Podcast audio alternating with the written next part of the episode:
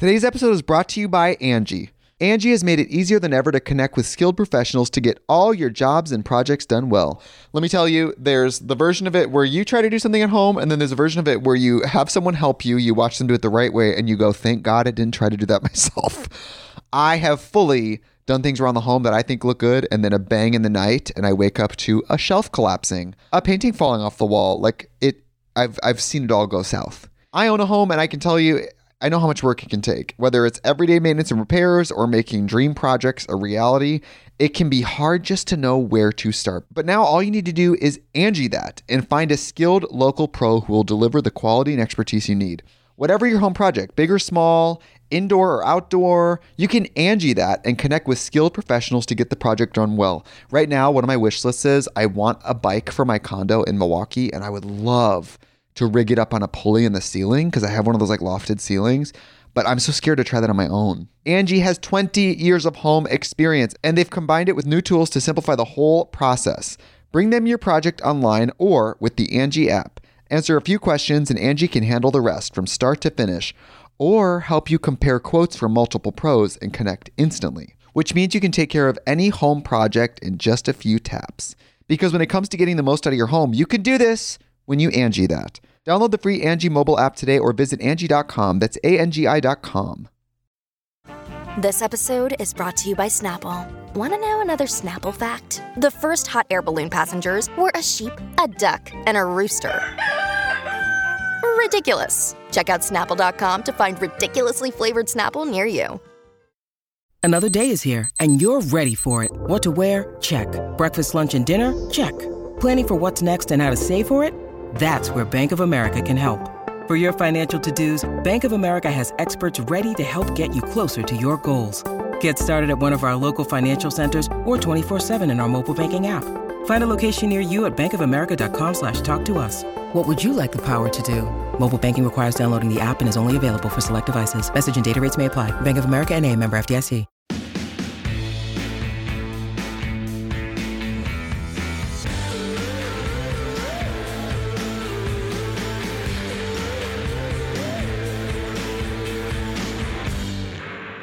Hey guys, welcome back to Thick and Thin with me, Katy Bellotte. And today on the podcast, we are spilling some tea. We are talking about some tea from past and present, or I guess more so talking about the act of spilling tea, not necessarily the tea itself, but you know, why do we care so much? Why are we obsessed with gossip, with drama, with rumors? And honestly, you know, what did it for me, what really was the tip of the iceberg in terms of inspiration for today's episode was the Free Britney documentary, among some other documentaries that have come out recently, uh, you know, about famous people, and just kind of documenting the the fascination that so many people have with gossip, with rumors, conspiracies, you know, the fascination with knowing, just knowing in general, knowing things, knowing, you know, what the inner workings of other people's lives. Why are we so obsessed? Why is social media such a big thing? You know, what is the psychology behind gossip? Why do humans with this illicit information feel powerful? And why do others without the information crave details about, you know, people's dirty laundry? Why do we care? Has it always been this way? And based on what we know about history, yes, it has kind of always been this way. One prime example of how rumors and gossip has ruined people in the past can be seen in the Salem witch trials, which we'll talk about in a minute. I've been dying to talk about the Salem witch trials at some point on the podcast. And this episode just works. It works. And there's so much that we don't know about the Salem witch trials or things that in school we just didn't really get into and that I really want to talk about today on the podcast. So stay tuned for that. But after that, I'll be discussing the psychology surrounding rumors and gossip. Why do we really have an obsession with it all? And can gossip actually be a good thing? So, to dive headfirst into our story, we are going back in time to the year 1692 in the quiet Puritan settlement of Salem, Massachusetts, which I found is actually called Danvers, Massachusetts today. So, it's not called Salem anymore. There is a Salem, Massachusetts, obviously, but it's not in the exact place where this all happened. And so, for context, at the time of our story, the entire town of Salem would fit into a modern day baseball stadium. So, not so huge, honestly, very close knit. And so it is now known as the Salem witch trials, which many of us are pretty familiar with just from history class and things like that, was the largest witch hunt in American history. Between June of 1692 and May of 1693, so less than one calendar year, more than 200 people were accused of practicing witchcraft in Salem, and about 20 were executed for their supposed crimes. It only took about a year for things to return to normal in Salem, which is actually kind of shocking to me. I feel like for whatever reason, from when I learned it in history class, it like just seemed like it, you know, it lasted for much longer. And it's possible that I thought that because it just spread to all parts of the world. People were fascinated with, you know, witches and uh, witchery and hexes and all the things. And that gave birth to a lot of the, the pop culture things we have today and the, the movies and the TV shows and all the things. But, you know, the theories behind how such a thing could exist in the first place. You know, why did this happen? How did this happen? How did it begin? You know, so much to think about now, all these years later. And honestly, the whole thing to me bears, you know, striking resemblance to how really any he said, she said drama, finger pointing sort of narrative that we have today happens to begin with. It's, you know, a lot of speculation, a lot of people thinking that they have information or wanting to have information and spreading it and, you know, things like that. So there's some psychological reasons for these things. There's some that actually have to do with more natural reasons. Like, you know, did this all happen because of a cold front? There's so much that I have to share about the Salem witch trials. So let's dive on into it. So to give some context of, you know, the time period. So what time period are we kind of talking about? It's the 1690s. Like what exactly does that mean for the state of the world? And, you know, I also kind of as a side note think that a lot of times in history class when we covered the Salem witch trials, I feel like personally speaking, it was really only like a half day lecture in one of my history classes, you know, I don't even know, in like seventh grade or something like that. And the reason for that is because I believe there's just a lot more things that were going on in the world at the time that were more important, like wars and colony drama. There was the French and Indian War, and, you know, the colonies, there's a lot of stuff going on there with, you know, intercolony drama and the invention of the clarinet in Germany. I found that also happened in 1690. So there's a lot going on in this time period, and the trials themselves, you know, Salem witch trials, only lasted less than a year. So in the grand scheme of history, it wasn't really. It was kind of a blip on the radar, you know. But still, so important to talk about and really set the foundation for modern day trials, modern day also drama, speculation, gossip, things like that. There's a lot to talk about because of this. So, anyway, into the story. It's early 1692, and a nine year old girl named Betty Parris and her 11 year old cousin, Abigail Williams, started acting a bit out of character, even for two young girls who would have likely spent their days playing make believe and you know, pretend and playing with dolls and all the things that young girls are supposed to do. But they were acting a bit strange. They were hiding under furniture, they were randomly crying out in pain, and sometimes even barked like dogs, according to reports from the time. The girls claimed it felt like they were being stabbed with fine needles. Their skin was burning. One disappeared halfway down a well, apparently, at one point, and their screams could be heard from all throughout the town. So something was up with these girls, and no one could figure out what. Samuel Parris, the father of Betty, called for a physician to look at the girls, and the doctor found nothing physically wrong with them. So it was then decided that the girls had clearly been bewitched. Because naturally, that is what you assume, you know, when someone has perfect vitals but barks like a dog. They're bewitched. So from there, it was kind of a snowball effect. More girls from town began to experience symptoms of being bewitched. Some interrupted church sermons with their screaming episodes, and some became totally mute. Some felt their throats were being choked, their limbs being racked, whatever that means. And soon, the 12 year old daughter of a close friend of Betty's began to also shudder and choke, and then from there, so did the village doctor's niece. The niece claimed that a creature had followed her home from an errand in town, trudging behind her in the snow, and looking back, she realized that it could not have been a wolf, it had to have been a witch. So the symptoms spread all throughout town, at first just within the Salem community, but eventually spread to outside and distant towns as well. And basically, what happened, you know, when a girl came down with these symptoms, they almost always had someone to blame. They pointed a finger at someone in town who enchanted them. And in total, the girls blamed about 15 women, about five men, and even two dogs for the reason behind they were acting this way. You know, they were clearly enchanted by witches, and these 15 women, five men, two dogs were all involved. And many of the women accused were said to have had, you know, these interesting behaviors beforehand. The women, as in like the ones that were accused as being witches, they, you know, challenged the norms of the community. Many were opinionated and forthright, while some had bad reputations due to their unladylike behavior, like adultery, or, you know, I even read something where one had moved in with their second husband a few days before the wedding or something, which apparently was against the rules.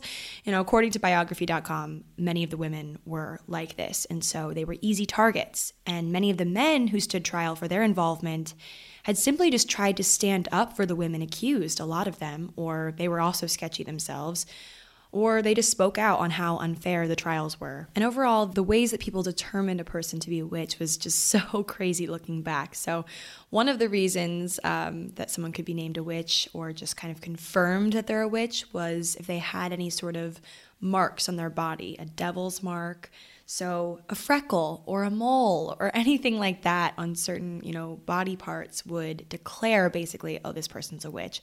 Also, if the person struggled to recite the Lord's Prayer, which, I mean, if you have a speech impediment or if you just have a bad memory and can't recite the Lord's Prayer, you know, on display in front of thousands of people or however many people, like that was another reason as far as someone could assume you're a witch. So things like that, a lot of very biblical things, you know, the Lord's Prayer being super biblical. And apparently, someone associated with the devil could not recite the Lord's Prayer or something. Like somehow it was, you know, barred from their speech. And so, one man that was actually hung for being a witch, um, as he was being hung, like as he, you know, the, the breath was leaving his body, he was fully reciting the Lord's Prayer and people in the stands or looking on were like, maybe we made a mistake with that one. Also, people could testify. So, in court, when you got to court, which I'll get to that in a second, but people could claim that, you know, oh, like this person came to me in a dream and they said this. And so it was all like this hearsay sort of suits where you know people could declare like oh this person's a witch because i heard you know they were in my dream last night and they told me to do this illegal thing or they flew in my dream or something. So dreams were basis for witchery, uh, for declaring a person to be a witch. So all this stuff wrapped into one basically convicted a ton of innocent people in the 1690s. You can host the best backyard barbecue when you find a professional on Angi to make your backyard the best around. Connect with skilled professionals to get all your home projects done well. Inside to outside, repairs to renovations. Get started on the Angi app or visit Angi.com today. You can do this when you Angi that. Today's episode is brought to you by Angi. Angi has made it easier than ever to connect with skilled professionals to get all your jobs and projects done well. Let me tell you, there's the version of it where you try to do something at home, and then there's a version of it where you have someone help you, you watch them do it the right way, and you go, thank God I didn't try to do that myself. I have fully done things around the home that I think look good, and then a bang in the night, and I wake up to a shelf collapsing, a painting falling off the wall. Like it, I've I've seen it all go south. I own a home, and I can tell you I know how much work it can take. Whether it's everyday maintenance and repairs or making dream projects a reality, it can be hard just to know where to start. But now all you need to do is Angi that and find a skilled local pro who will deliver the quality and expertise you need. Whatever your home project, big or small, indoor or outdoor, you can Angi that and connect with skilled professionals to get the project done well. Right now, one of my wish lists is I want a bike for my condo in Milwaukee, and I would love to rig it up on a pulley in the ceiling because I have one of those like lofted ceilings. But I'm so scared to try that on my own. Angi has 20 years of home experience and they've combined it with new tools to simplify the whole process. Bring them your project online or with the Angi app. Answer a few questions and Angi can handle the rest from start to finish. or help you compare quotes from multiple pros and connect instantly, which means you can take care of any home project in just a few taps. Because when it comes to getting the most out of your home, you can do this when you Angi that. Download the free Angi mobile app today or visit Angi.com. That's A-N-G-I dot com. And so the blamed people were forced to stand trial in front of basically the whole town. They there was a, a jury of people put together from the town, something like that, you know. And if they were decided to be guilty, they were named witches and they were chained to the walls in a prison basement infested with rats known as the witch jail. A witch was a person who, quote, wickedly, maliciously, and feloniously engaged in sorcery, according to an article in The New Yorker. And the youngest witch at this time was five years old, and the oldest was nearly 80. If any man or woman be a witch, that is, has, or consults with a familiar spirit, they shall be put to death, read the Massachusetts body of laws at the time. Many of those who stood on trial realized, though, that they were in a losing game. So instead of promising and pleading with onlookers that they were innocent, they wove elaborate tales. Anne Foster, a 72 year old widow from neighboring Andover, said the devil had appeared to her as an exotic bird. He promised prosperity along with the gift of afflicting at a glance. And she had bewitched several children, she claims, and a hog. Once you were accused, it was basically impossible to declare your innocence. And when I was, you know, writing this as part of my little script for this episode, I was like, wow, you know, that sounds kind of familiar. You know, even in modern times, one person claiming something of you, spreading a rumor, it's kind of hard, you know, it's hard to dispel these things sometimes. And I know personally from, you know, my experience in high school and even in college, rumors flying and people becoming just so attached to the rumor and they just can't get themselves it's like when you walk out of a bathroom and you've like a piece of toilet paper stuck to your shoe it's like the rumor just follows you even if it isn't true. It's like red wine you know red wine stain on a, a white sofa or something like that. It's just really tough to dispel. So you know once you were accused of witchery witchcraft it was pretty impossible to declare your innocence and apparently, the word of two ministers, which ministers were like the highest regard in the area of the time, even the word of two ministers, you know, backing up your innocence, could not save an accused person, apparently. Neither age, fortune, gender, nor church membership offered immunity, says the New Yorker. And so naturally, this caused fear, panic, hysteria to spread throughout the town. People were terrified that they might be next to be named as a witch. So rumors flew, gossip between townspeople about who was definitely a witch and who wasn't a witch. People braced themselves for knocks at their doors. And something interesting that I learned actually about Salem witches so, when Salem witches were punished for their crimes, they weren't actually burnt at the stake.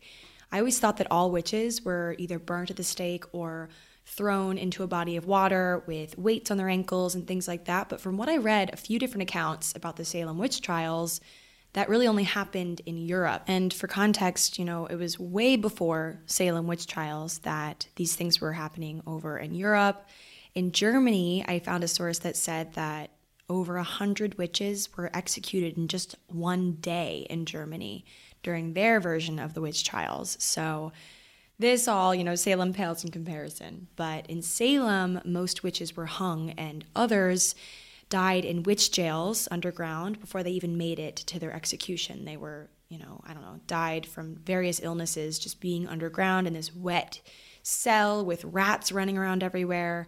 And so finally, the witch trials came to an end in 1693 when the governor of the colony's own wife was accused of witchcraft. And so he ordered an end to the trials. And that was that, although the rumors continued to swirl about witches for decades. So, after this little refresher on the Salem witch trials, one big question remains, at least in my mind. What was really wrong with the girls, the girls who started the whole thing?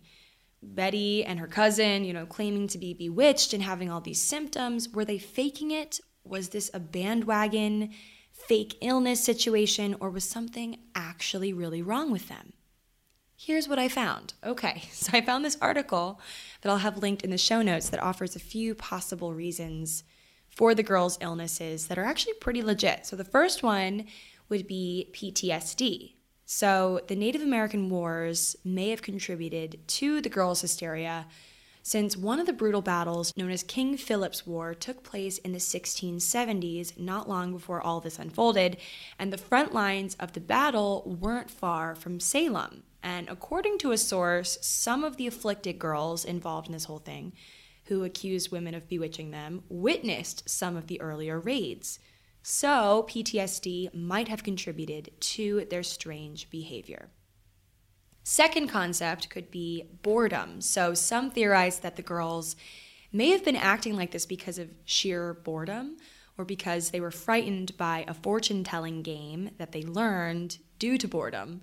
In Salem at the time, children were actually restricted from basically all forms of play, which is absolutely crazy. They were expected to spend most of their time doing chores, studying the Bible, those things. And so this made for some very bored children. And this boredom may help to explain why Betty and Abigail became so obsessed with learning how to fortune tell, which has, you know, superstitious, spooky roots. And this might contribute to the way that they were acting. You know, could have been a part of a game they were playing out of boredom, or maybe they truly started to believe these superstitious, weird things due to fortune telling, which is a game they were playing as kids. So that is the second theory. Third could actually be cold weather. Harvard graduate Emily Oster, who graduated and wrote this paper in 2004, suggested in her senior thesis that cold weather could be to blame. Apparently, the most active era of witchcraft trials coincided with a 400 year period of lower than average temperatures. She said in her paper that this period of lower than average temperature, like I just said, was known to climate climatologists, talk about a word, climatologists, as the Little Ice Age. And so this time period, this, you know, cold front or coldness, I guess it was a general coldness, resulted in crop failure and other patterns of nature that would stress out a lot of townspeople. Oster concluded in her paper that people would have searched for a scapegoat in the face of deadly changes in weather patterns. And so the scapegoat, or the scapegoats, I suppose, were the witches. The year 1692, when the trials began, actually fell right in the middle of a 50 year long cold spell from 1680 to 1730. And also, many people at the time believed that witches were able to control the weather and destroy crops. And so, clearly, it was easier to blame witches than nature and weather, after all. And so, the fourth reason, uh, the 1970s actually gave birth to this theory that maybe hallucinogenic fungi could have been the cause for their hysteria. It's called ergot, and it's sometimes used to make LSD. And as we just discussed, uh, the weather in Salem during this time period, during the winter specifically of 1691 to 1692, was apparently perfect for ergot to grow, perfect conditions. And so, studies also on ergot poisoning have found that children are the most susceptible to its effects, and all of the symptoms of ergot poisoning are seen in the two girls you know what they claim to be their symptoms. So it's possible. And so that was number four. Number five, finally, another source that I found says that mass conversion disorder might be to blame. I'd never heard of this before, but conversion disorder is normally caused by some sort of extreme stress, emotional trauma, depression. So, literally, any number of the above statements or, or reasons I just listed could have contributed to conversion disorder in the girls. And so this condition is basically where you have physical symptoms of a health problem, but no injury or illness, no actual, you know, vitals that prove that you have this or that explain why you feel this way. And so according to a HuffPost article, those who have conversion disorder are convinced that their physical symptoms are true and their suffering is genuine. They aren't faking it, but due to stress, trauma, depression, all of these things, they're experiencing physical symptoms of something that doesn't actually exist in their bodies. It's really psychological, apparently, which is just so interesting. So I suppose we'll actually, you know, never truly know what caused the girls' hysteria and ultimately the deaths of innocent people in Salem. But something I do know is this. The town of Salem was a buzz in 1692. Rumors and gossip galore so let's talk about the psychology behind these things or kind of, you know, what exactly is a rumor? What exactly is gossip? Where do they come from? Why do we do it? Why do we spread them? Angie's list is now Angi, and we've heard a lot of theories about why. I thought it was an eco move. Fewer words, less paper. No, it was so you could say it faster. No, it's to be more iconic. Must be a tech thing. But those aren't quite right. It's because now you can compare upfront prices, book a service instantly, and even get your project handled from start to finish. Sounds easy. It is, and it makes us so much more than just a list. Get started at Angi.com. That's A N G I, or download the app today. When you need mealtime inspiration, it's worth shopping Kroger, where you'll find over 30,000 mouthwatering choices that excite your inner foodie. And no matter what tasty choice you make, you'll enjoy our everyday low prices, plus extra ways to save, like digital coupons worth over $600 each week. You can also save up to $1 off per gallon at the pump with fuel points. More savings and more inspiring flavors make shopping Kroger worth it every time. Kroger, fresh for everyone. Fuel restrictions apply. So I found this article published by the American Psychological Association, which is actually the article itself is actually simultaneously both interesting and hilarious at the same time that there's an actual legitimate paper on gossip and drama and uh, rumors and things. It's just so funny to me. But here is how, in the paper, this is how they describe rumors in a super smart sounding way. Rumors have been described as public communications that are infused with private hypotheses about how the world works, or more specifically, ways of making sense to help us cope with our anxieties and our uncertainties. So they're described as public communications that are infused with private hypotheses. I don't think I've ever heard a more accurate description of what a rumor is because, I mean, I think in, in some situations there's more private hypothesis than others. Um, and they also say in the article that rumors and gossip are two different things. And so the article says more than rumor, gossip tends to have an inner circleness about it, in that it's customarily passed between people who have a common history or shared interests, so like a friend group. Popular usage defines gossip as, quote, small talk or idle talk, but gossip is hardly inconsequential or without purpose. And this is where it gets interesting. It has been theorized that gossip played a fundamental role in the evolution of human intelligence and social life, and that it continues to play an active role in cultural learning and as a source of social comparison information. Social comparison information. I've never heard that phrase before, but it's so true. And I just find it so crazy also that evolution, you know, the the way that we have evolved as a human species, as a human race, happened because of rumors and gossip. And if I guess if you think about it, you know, back in the Stone Ages and like how, you know, people learn anything, how things information is passed is you know almost always through rumors and through gossip you know I'm, I'm picturing in the salem witch trials women in aprons holding their babies whispering to each other about you know who's definitely a witch like oh that woman two doors down she's definitely a witch did this help us evolve, though? It's so interesting. And according to NBC, another article I found, gossiping is technically a social skill. In order to survive and, you know, carry on your line, your genes, it has pretty much always been necessary to know at least about the lives of those around you. And how else you find out about the lives of those around you if not gossip? Gossip is basically defined as being talking about a person or people without them being present. So you can also kind of think about nightly news as being gossip, Instagram accounts that we follow for various information, gossip. Even this podcast sometimes, I guess, could be gossip because I'm talking about people that aren't here while I'm telling the story. And so, you know, it is my my interpretation. And so, therefore, I guess it could be gossip. It's so interesting that gossip is just a much more broad word than I ever thought. And when I think gossip nowadays, you know, the first thing that pops into my head is Bridgerton. One of my favorite shows, as you guys know, I talked about it at length a few episodes ago. I just finished the series and I just loved it, and so did like all of America. It was like number one on Netflix for so long. We loved Bridgerton.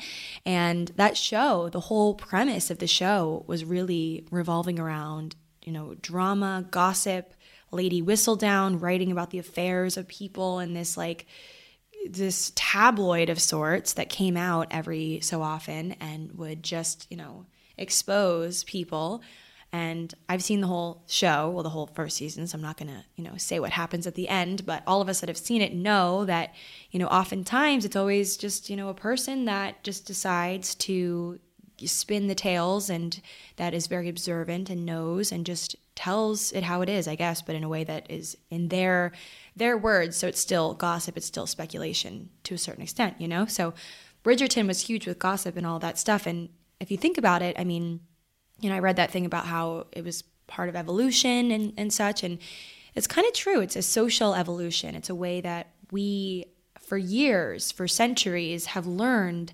about what is right and what is wrong, and what is good and what is bad, and what is lucrative and what is going to end us up in poverty. In Bridgerton, for example, it's, you know, that whole show is kind of about marriage and about, uh, you know, uniting families and the casts of, you know, who is good to marry and that whole that's kind of the big drama for the first season of Bridgerton is like oh like who is Daphne going to marry or who is so and so because they're in debt and they need money and they need to marry into a good family and all those things and how else do you hear about these things and figure out who is who and who becomes popular in any time without a bit of speculation a bit of drama a bit of did you hear? And gossip you know gossip can be a good thing. Isn't that crazy Gossip can be used for good. It can be used to inform and to make the world a better place and to make families stronger. And it's so crazy, though, how it's such a double edged sword. It's like, you know, it's a good thing, and yet it's still such a horrible thing. There is a hugely blurry line between good and evil in the situation regarding gossip and rumors.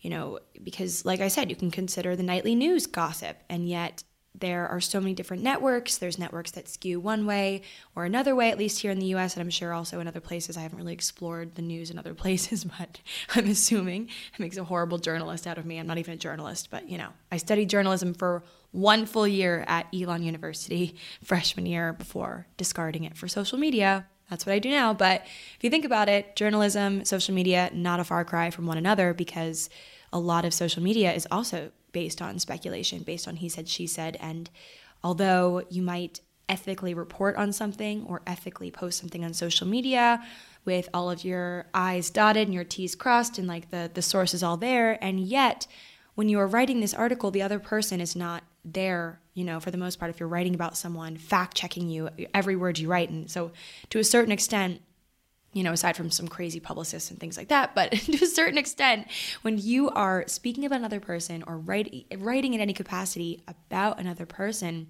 it's gossip because they are not presently there.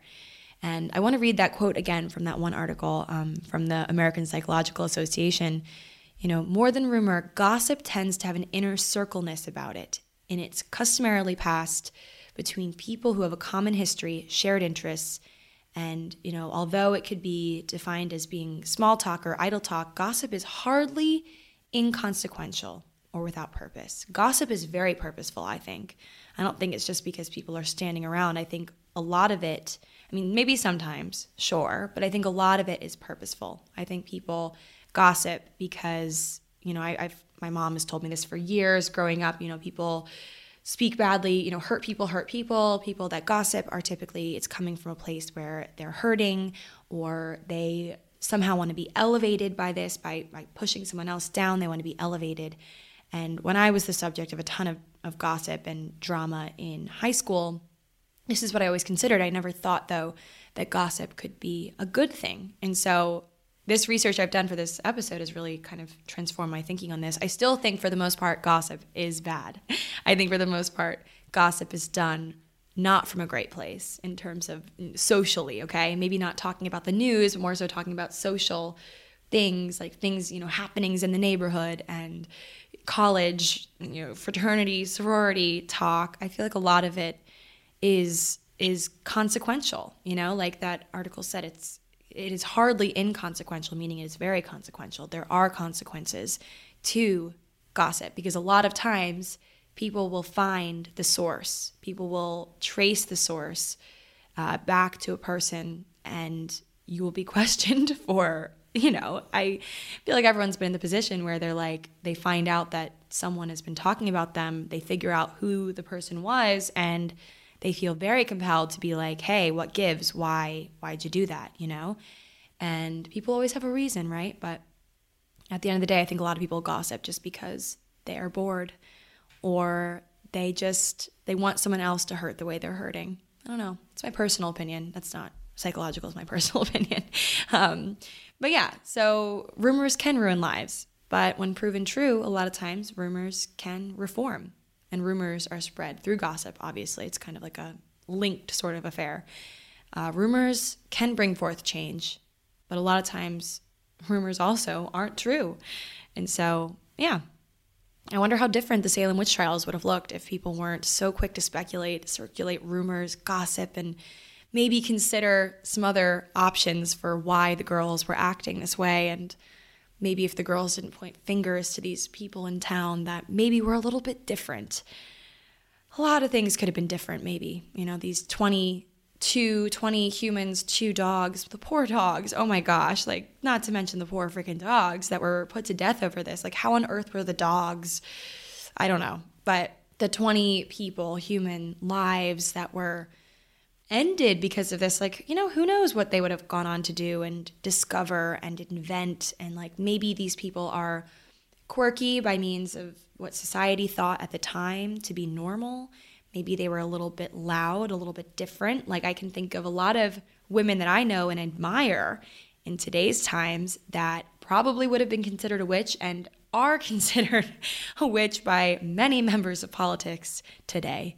And so we always just got to think of like, know, if people just gave others the benefit of the doubt every once in a while, or maybe just thought of them as not weird, but just different, the world would be a better place. So that is my episode, everyone. I hope you enjoyed this trip back in time to talk about the Salem witch trials, the real reasons that they might have occurred, and just talking a bit more about these unnecessarily killed men and women, mostly women, some dogs. So sad. I can't get over the dogs. Um, and just how how messed up it was, but also how it relates to gossip and rumors, and how gossip can be good, gossip can be very bad, and there's always consequences. So that was my spiel for today's episode of Thick and Thin. But at the end of the episode, here we are. I do want to talk about a few more things. Well, like kind of one thing that's really just frustrated me and it's unrelated. Actually, honestly, it might be a little bit related to the gossip rumors element of this whole spiel. But something happened to me today that I was extremely upset about, and I want to talk about it a little bit at the end of the episode. So, I mean, it's not like anything too crazy. Like, don't get scared for me or anything. It's just like something annoying that happened. So basically, I started to really love this show that I was watching on Netflix, and it was called Ginny and Georgia. You probably have heard about it uh, by now. I think it's number one on Netflix right now. It's a really good show. Like, I really loved the the whole like just theme of it. I liked that it was kind of, you know, there's like something going on that's kind of spooky and you don't really know, or like something happened, and like, but it's also super relatable and funny. And I mean, I will say some of the like typical high school parts of it are just like so inaccurate and like no high schooler would be caught dead saying half of those things or doing half of those things but it's still fun i like you know liked watching it it's like a good upbeat kind of show and you know really does boost confidence. Like a lot of the undertones are very much rooted in um, you know self-confidence and overall just the, the real truth of what high schoolers go through in terms of body image and comparing themselves and dealing with sex and relationships and things like that. And there's also a lot of you know racial undertones of like discrimination and things like that. And so i really liked the show that was until I went on Twitter this morning and saw Taylor Swift's tweet. So I was only on episode three of the show. So I didn't get to the point where apparently I think it's like the last episode or one of the last episodes in the show where they totally throw Taylor under the bus and are like, um, basically, Ginny, the daughter, is saying to her mom, Georgia, um, you go through men faster than Taylor Swift or something like that. It's just one line, but just so out of line. Like, that joke has been used by so many for so long. And I mean, Taylor is like beyond that point in her life, first of all. She's only been with Joe since, you know, for years now.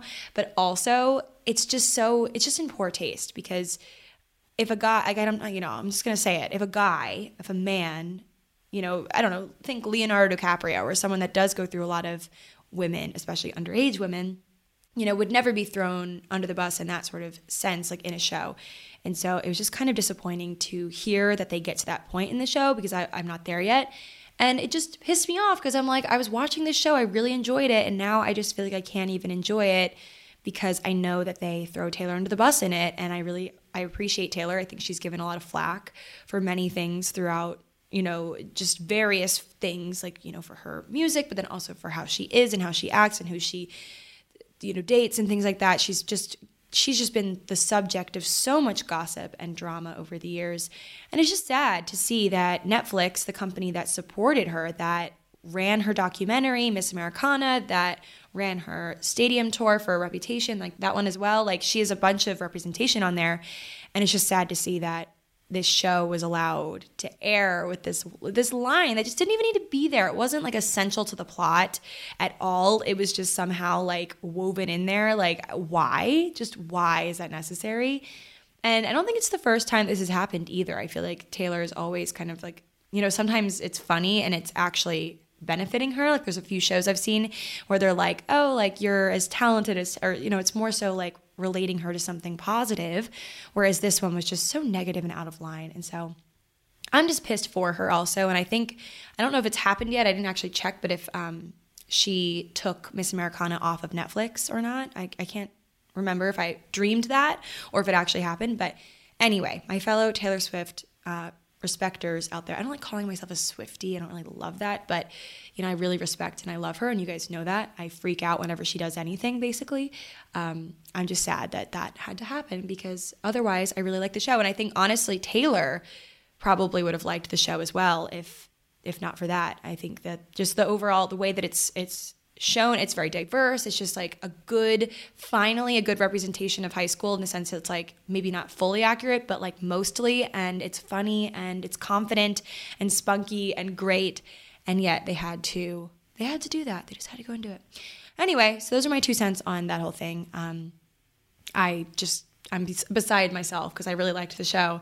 So, if you guys have any show recommendations for me now that I've finished Imposters, as you guys know, I was upset over that and now I'm upset over this. Like, I clearly need a new show to distract me. So, please shoot me a DM over on Instagram with some shows you recommend for me because I clearly need a change of pace. So, yeah, that is my episode, guys, and my mini rant about Ginny and Georgia and Taylor Swift. So, hope you guys enjoyed this episode of Thick and Thin, and I will talk to you guys all next week. Bye.